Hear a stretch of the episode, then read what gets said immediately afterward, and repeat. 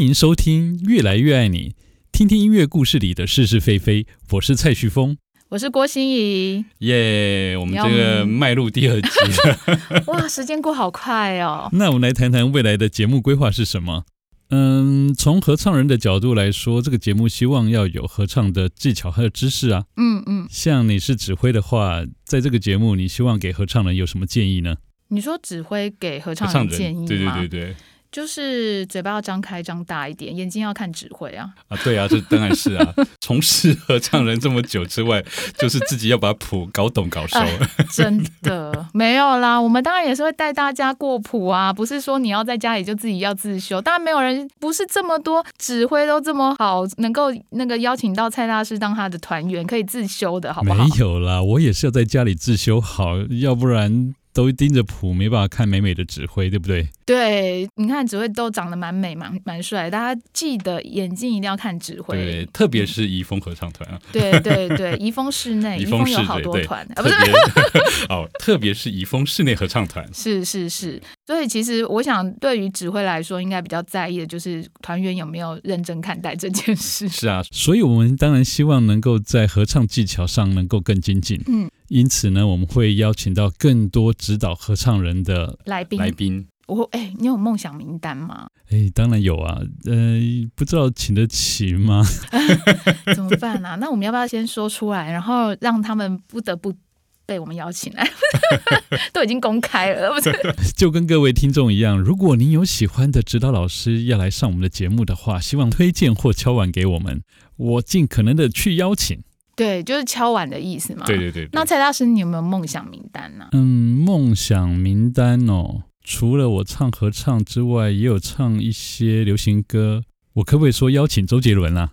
哎，可以啊，可以吗？我们可以吗？我们有钱吗？等一下，我先 call out，call out 我们艺术总监。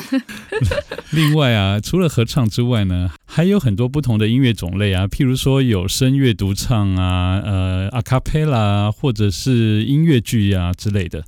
说到音乐剧啊，我有个朋友叫谢淑文老师，他在国内是一位教音乐剧非常有名的老师，而且他也在好莱坞当过音乐剧演员，说不定有机会能够请他来聊聊他的音乐的故事。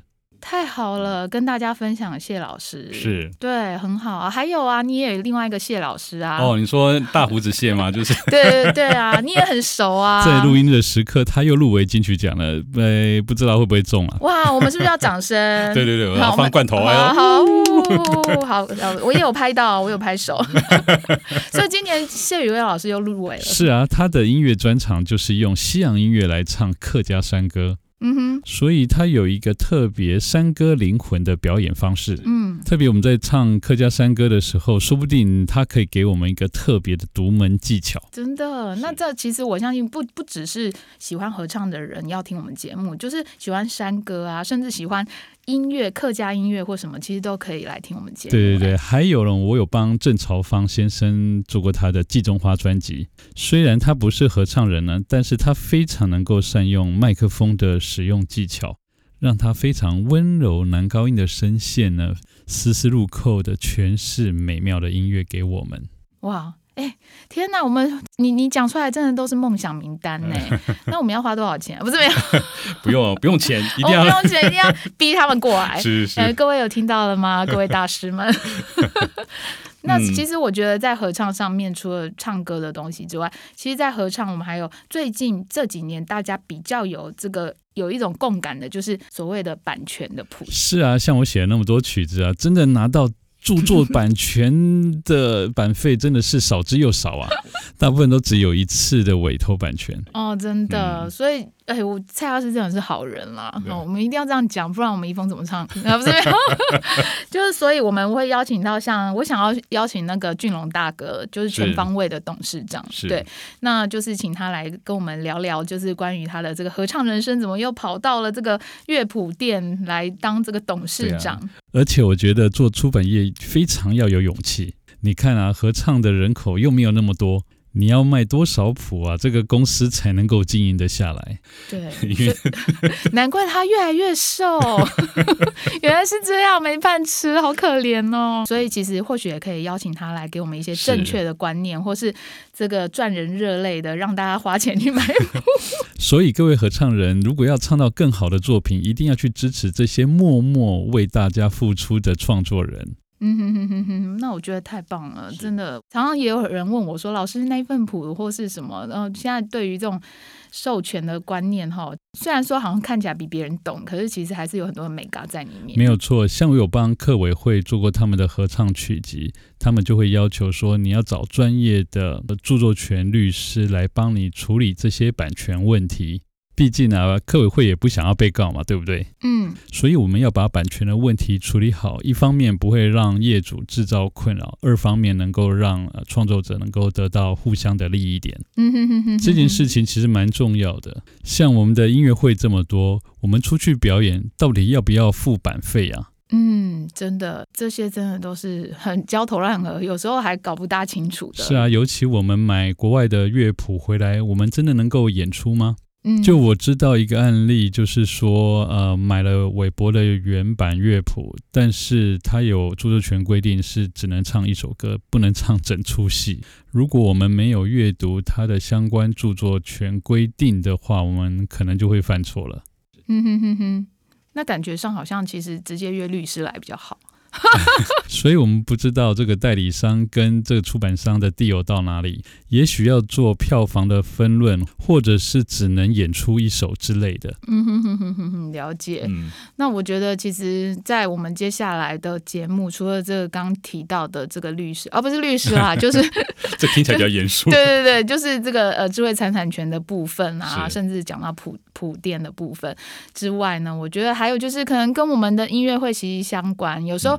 哎，虽然现在好像疫情好像还没有退温哈，是，可是我们的活动还是照样在进行呢。没有错。对，所以其实我们怡丰接下来也有蛮多的这个音乐会表演，然后我们也邀请了很多的这个作曲家或是老师们一起来跟我们一起合作。哎，除了我之外，还有谁是大家想要敲碗的？哎呦呦，哎，对，除了 蔡旭峰老师，总总是要赏个饭吃嘛。对对，蔡旭峰老师可是我们有没有合唱音乐剧的那个整个曲子啊？反正你们十一月来听就对，你就可以听到蔡大师的这个作品在其中，而且他也是我们很大的音乐监制哦。对，然后我有看到名单啊，就是哎，刘圣贤，这个我可以说一下。哎，真的吗？刘老师，蔡大师也跟刘老师很熟吗？是啊，我在交大带数位音乐创作社，当时刘圣贤在念数位音乐研究所，他有跑过来社团上课。哼，你带社团他出现，天哪，这个真的大家不要想象蔡老师的岁数，拜托，我好像又不进了。第一集已经不进了，第二集又再不进。然后我有请他在客委会合唱团曲谱中，请他帮我操刀一些作品。嗯哼哼哼，对，盛贤老师真的人很好哎。对啊。那我们今年怡丰的计划叫做《怡丰行旅二零二二遇见你》，其实整个就是在脉络在。这个盛贤老师之前，他去去年的时候，就是说要写一个向阳老师的行旅的曲子来送给我们怡丰唱，所以我们就把今年的这个整个 title 啊，就摆上了这个行旅跟遇见你，因为遇见你刚好在这个诗词里面有遇见你，是对，蛮期待圣贤老师来跟那个蔡大师擦出火花。是是是，可是我就是说，那以合唱人的角度来讲，就是跟作曲家有什么关系啊？哎。作曲家怎么会没有关系呢？嗯、作曲家其实我常常在跟大家说啊，我们唱一定要唱好，然后唱好听了才能摆到 YouTube 上。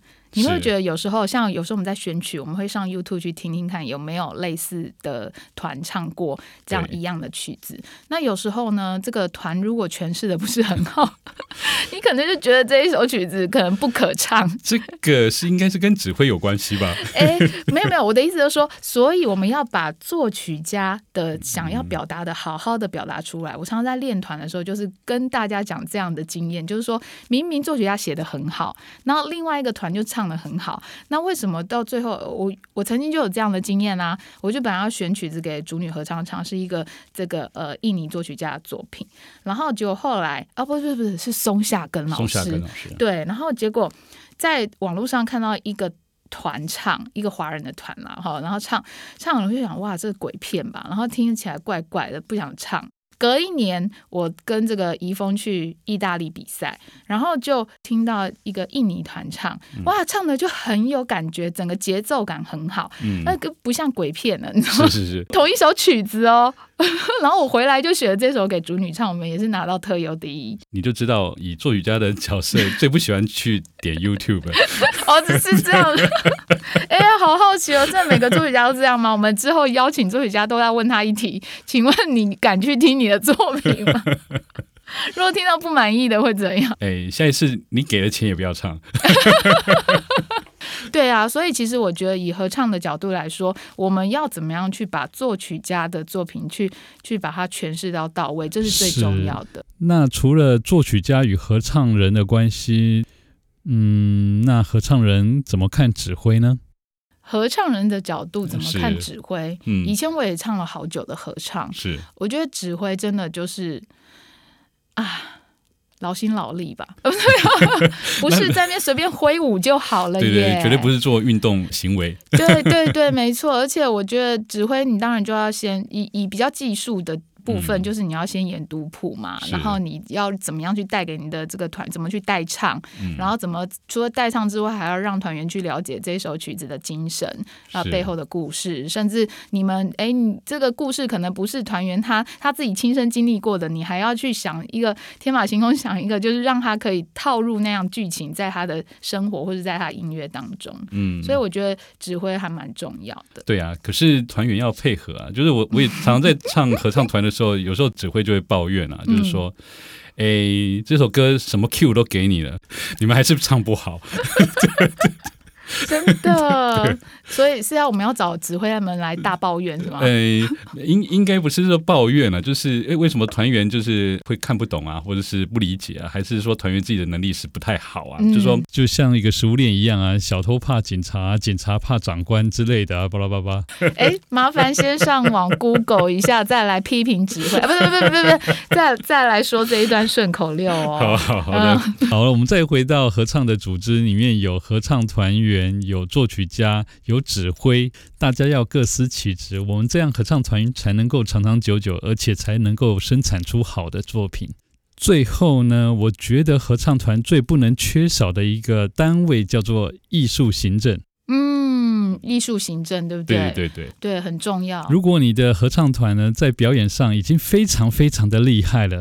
但是呢，每当要规划音乐会或者是音乐会要来临的时候呢，你要开始递公文啊，开始宣传啊，开始售票啊。如果你没有一个强而有力的艺术团队来支援，那那如果靠一个人，真的会非常的辛苦啊。真的，因为就是等于让那个指挥又再死一次，就对 劳心劳力再一次这样子。是，那有没有属于的行政团队的特别来宾来跟我们谈谈？哦，那当然就是我们的顾问啊，我们的顾问就是拉纤人的营运长黄世雄啊，黄世雄，对，我还没有敲他，他应该会愿意吧？反正现在都放送了。哎，世雄，OK？对对对对，你知道这很重要。我们搞艺术的最不会的就是行政。就举一个例子，就是刚刚介绍给大家的客家山歌歌王谢宇威谢大侠。有一段时间呢，他接案子呢，从开始写案啊、提案啊、报告啊、执行啊，甚至在音乐会啊，还要帮客人搬椅子，最后惨兮兮的上台演唱。你知道那个效果多差呀？天哪！我们常常是这样。他蔡大哎，谢大呃，谢大侠，谢谢大师，谢大侠，谢大师也是这样吗？没错啊，所以呢，这也是一般艺人会碰到的问题。如果你没有一个行政团队来协助你，这个下场会很惨。真的，到最后其实自己在台上演出都会觉得累了。对对对，没有错。嗯，以上是我们期望的音乐节目规划。喜欢音乐的你们，希望会喜欢。欢迎继续在各大 Podcast 平台收听、订阅及分享我们。如果喜欢我们的话，记得上怡丰室内脸书粉丝页哦。拜拜。拜拜。